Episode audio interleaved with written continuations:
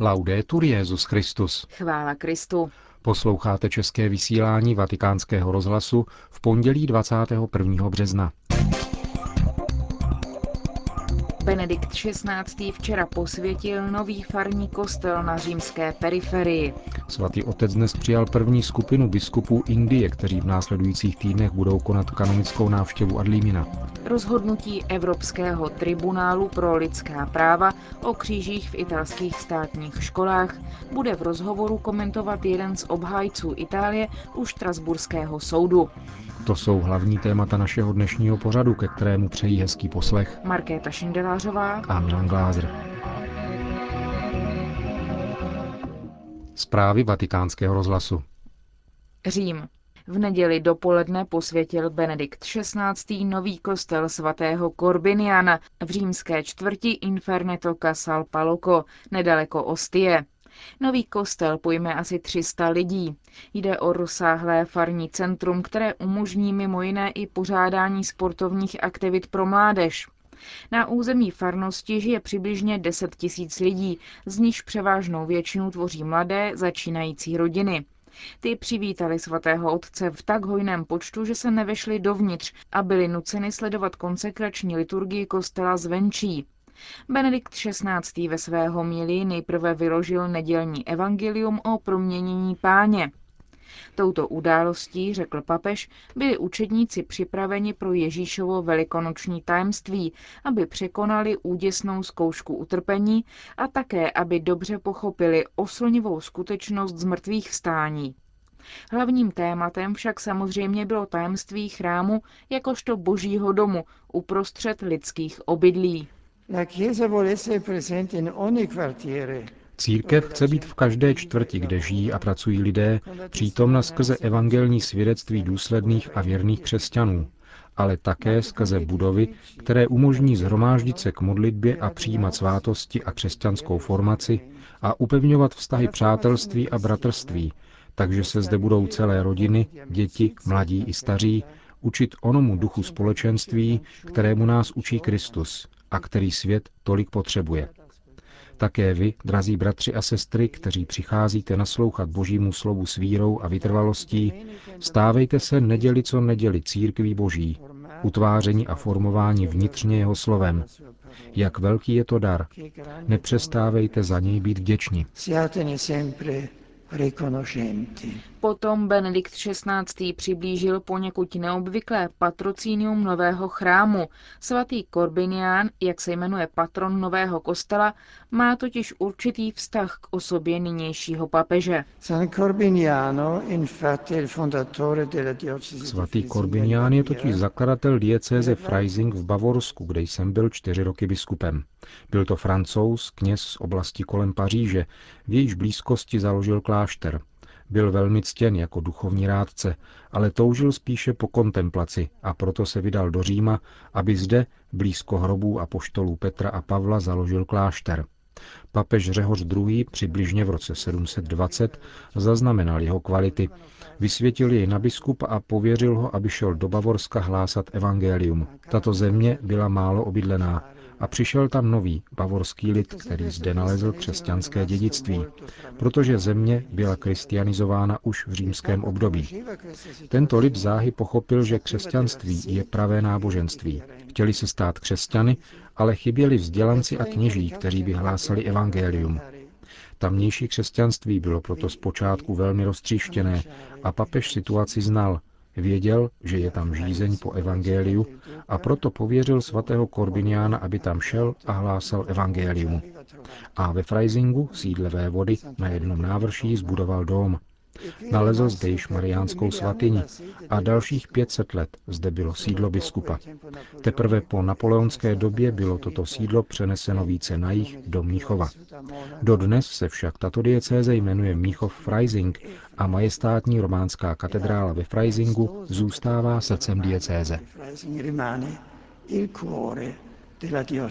Benedikt XVI. při této příležitosti pozdravil své dva nástupce na stolci mnichovského arcibiskupa, nynějšího i předešlého, kardinály Marxe a Vetera, kteří se slavnosti posvěcení nového kostela také účastnili.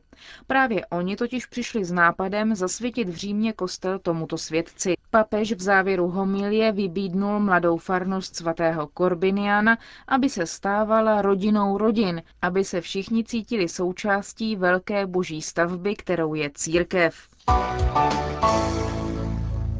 Vatikán.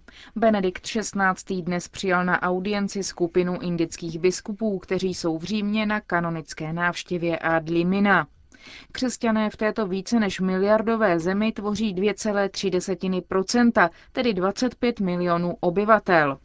Většina z nich, přes 18 milionů, jsou katolíci. Církev se v Indii věnuje výchově a pomoci chudým, především z řad dálitů. I přes postupující mezináboženský dialog je zdejší katolická menšina často předmětem diskriminace a násilí, jako například v roce 2008 v Orise. Hovoří kardinál Oswald Gracias, arcibiskup Bombaje a předseda Indické biskupské konference. O násilí v Orise před třemi lety slyšeli všichni. Bohužel ale místní vláda a policie útokům na křesťany, kteří museli před agresory utéct do lesů, jen pasivně přihlížela. A něco podobného se stalo v Karnatace. Výsledkem je to, že si útočníci myslí, že si můžou dělat, co chtějí, protože policie a vláda vždycky přivře oči. Mám velkou důvěru ve většinu hinduistické komunity, v muslimské věřící i ve vyznavače jiných náboženství. Myslím, že někteří politici ale využili náboženství jako prostředek pro získání hlasů a tak byla ohrožena laicita naší země. Jsem si ale jist, že lidé nedovolí, aby byl princip laicity zavržen. Fundamentalisté často obvinují katolickou církev z nucených konverzí. Už jsme to několikrát opakovali. Katolická církev nevěří v nucené konverze protože vynucená konverze nemá smysl. Nebyla by to opravdová konverze, protože konverze je záležitost srdce a cokoliv by člověk byl donucen udělat, co se nás týká, je považováno za neplatné. Nemáme naspěch někoho křtít. Říká indický kardinál Oswald Gracias. Vatikán. To, co pozorujeme v těchto dnech v Japonsku, nám připomíná limity techniky a klíčovou roli člověka, připomíná vatikánský mluvčí ve svém pravidelném rádiovém fejetonu. Otec Federico Lombardi naznačuje, že máme co dočinění s celosvětovou vlnou strachu, jejíž rozsah překračuje rozměry ničivého tsunami. Jaderná energie je ohromným potenciálem přírody, který se člověk snaží využít. Když nad ním ale ztratí kontrolu, obrací se proti němu. Nikdo z nás neví tak dobře jako Japonci, co může způsobit tato energie uvolněná z nitra hmoty a namířená proti člověku. V nekontrolovatelné elektrárně nyní zůstává skupina hrdinů, kteří vydávají v šanc své životy, aby zachránili mnohé. Podobně jako kdysi hasiči z 11. září. Tak jako tehdy solidární láska k bližnímu až po oběť vlastního života rozjasňuje mračna této tragédie. Ukazuje směr. Je to tentýž směr jako cesta s Ježíšem k velikomocům říká otec Federico Lombardi. Štrasburg. Evropský soud pro lidská práva uzavřel minulý pátek kauzu křížů v italských školách. Dal zapravdu italskému státu, který symbol křesťanství na veřejných fórech hájí. Zatímco v roce 2009 první rozhodnutí soudu stálo na straně žalující strany italské občanky finského původu, která přítomnost kříže ve školních místnostech odmítala, odvolání vyznělo ve prospěch Itálie. Veřejná debata na toto téma pokračuje. O komentář jsme požádali učitele církevního práva z Univerzity Roma Tre, Karla Cardiu. Rozsudek z roku 2009 způsobil značnou trhlinu v zákonodárství Evropského soudu. Šlo o zákony platné 30 let, které měly kontinuitu a koherenci a odvolávaly se na evropské normy. V evropských normách pak jsou vedle mnoha dalších věcí dva pevné body. Za prvé, Evropa respektuje a zhodnocuje tradice jednotlivých zemí. Tak to stojí v Evropské konvenci o lidských právech a v protokolu, kterým byla ustanovena Rada Evropy. Tedy uznání a respekt k duchovním tradicím. Druhý bod říká, že každý stát má právo v souladu s právy na svobodu interpretovat a zhodnocovat tyto tradice. Jinak by spojená Evropa vůbec nevznikla. Tradice par excellence téměř všech evropských zemí je křesťanská. A dodat, že italská tradice je katolická, lze říci s lehkostí ještě větší. Tento stěžejní bod byl tedy znovu potvrzen po trhlině způsobené rozsudkem z roku 2009. Jde o záležitost, která se dotýká všech evropských států, ačkoliv rozhodnutí samotné má co dočinění pouze s Itálií. Je to vidět i na tom, že na stranu Itálie se postavila před velkou porotou celá řada zemí a téměř všechny evropské státy projevily údiv a odmítavý postoj vůči rozhodnutí prvního stupně. Rozsudek odmítá tezi o vlivu na žáky, jak ji formulovala žalující strana. Uváděla, že je tak omezováno její právo vychovat své děti k ateismu. Soud rozhodl, že tak tomu není, protože ve školních osnovách v Itálii neexistuje povinný kurz křesťanského náboženství a školní prostředí je otevřeno i jiným náboženstvím. I v těchto termínech probíhal právnický boj, totiž o uznání otevřenosti italských škol. Jde o dva velice relevantní problémy.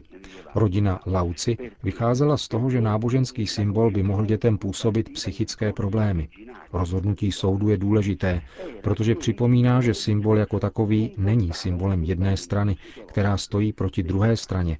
Nepodmiňuje svědomí, protože svobodně reflektuje cítění celku, jeho náboženskou tradici. To je bod zcela zásadní. Dalším aspektem, a dovolím si říct, že právě na něj jsem položil velký důraz, když jsem koncipoval základy italské obhajoby, je skutečnost, že italská škola patří mezi vůbec nejpluralističtější školy. Především vyučování katolického náboženství je zcela volitelným předmětem. Asi 20 až 30% dětí si ho nevybírá. Alternativou zakotvenou v platném zákoně jsou kurzy sledující náboženství z hlediska historického vývoje nebo kurz židovského náboženství.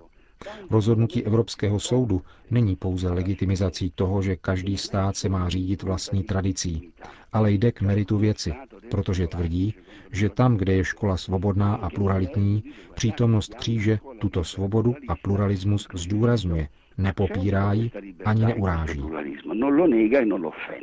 Dotýkáme se tady konfliktů mezi laickostí a laicismem. Rozhodnutí soudu obhajuje laickost a zároveň se stalo příležitostí připomenout, že týž koncept hájí i církev. Proti tomu stojí laicismus, který usiluje o vymizení odkazů k jakékoliv transcendenci nebo náboženství. Do jaké míry toto rozhodnutí zasahuje do zmatku mezi laickostí a laicismem? Osobně radši používám jiný termín, který se ovšem v podstatě zhoduje s těmi, o kterých mluvíte. Mluvím raději o otevřené a pozitivní laickosti na jedné straně a negativní a nepřející laickosti na druhé. Ta druhá, kterou nazýváte laicismem, tvrdí, že cokoliv má původ v náboženství, symbol, náboženská praxe a podobně, je urážlivé a má být uzavřeno do jakési krabice. V každém případě každý, ať se tím zabývá u sebe doma. Pozitivní laickost oproti tomu uznává přínos všech náboženství, tedy těch náboženství, která patří k tradici. V případě Itálie a Evropy je to křesťanství, ale také například buddhismus, který patří k tradici velké části Ázie a nikoho by nenapadlo požadovat po Ázii, aby odstranila všudy přítomné budhovy sochy. Otázka náboženského symbolu se tedy stává jedním z průbířských kamenů mezi pozitivní a negativní koncepcí laickosti.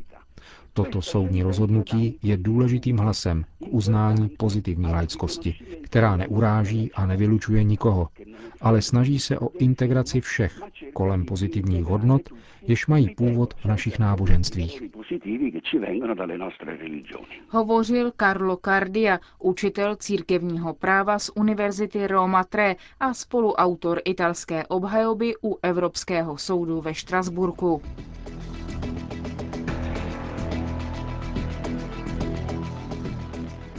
Končíme české vysílání vatikánského rozhlasu. Chvála Kristu. Laudetur Jezus Christus.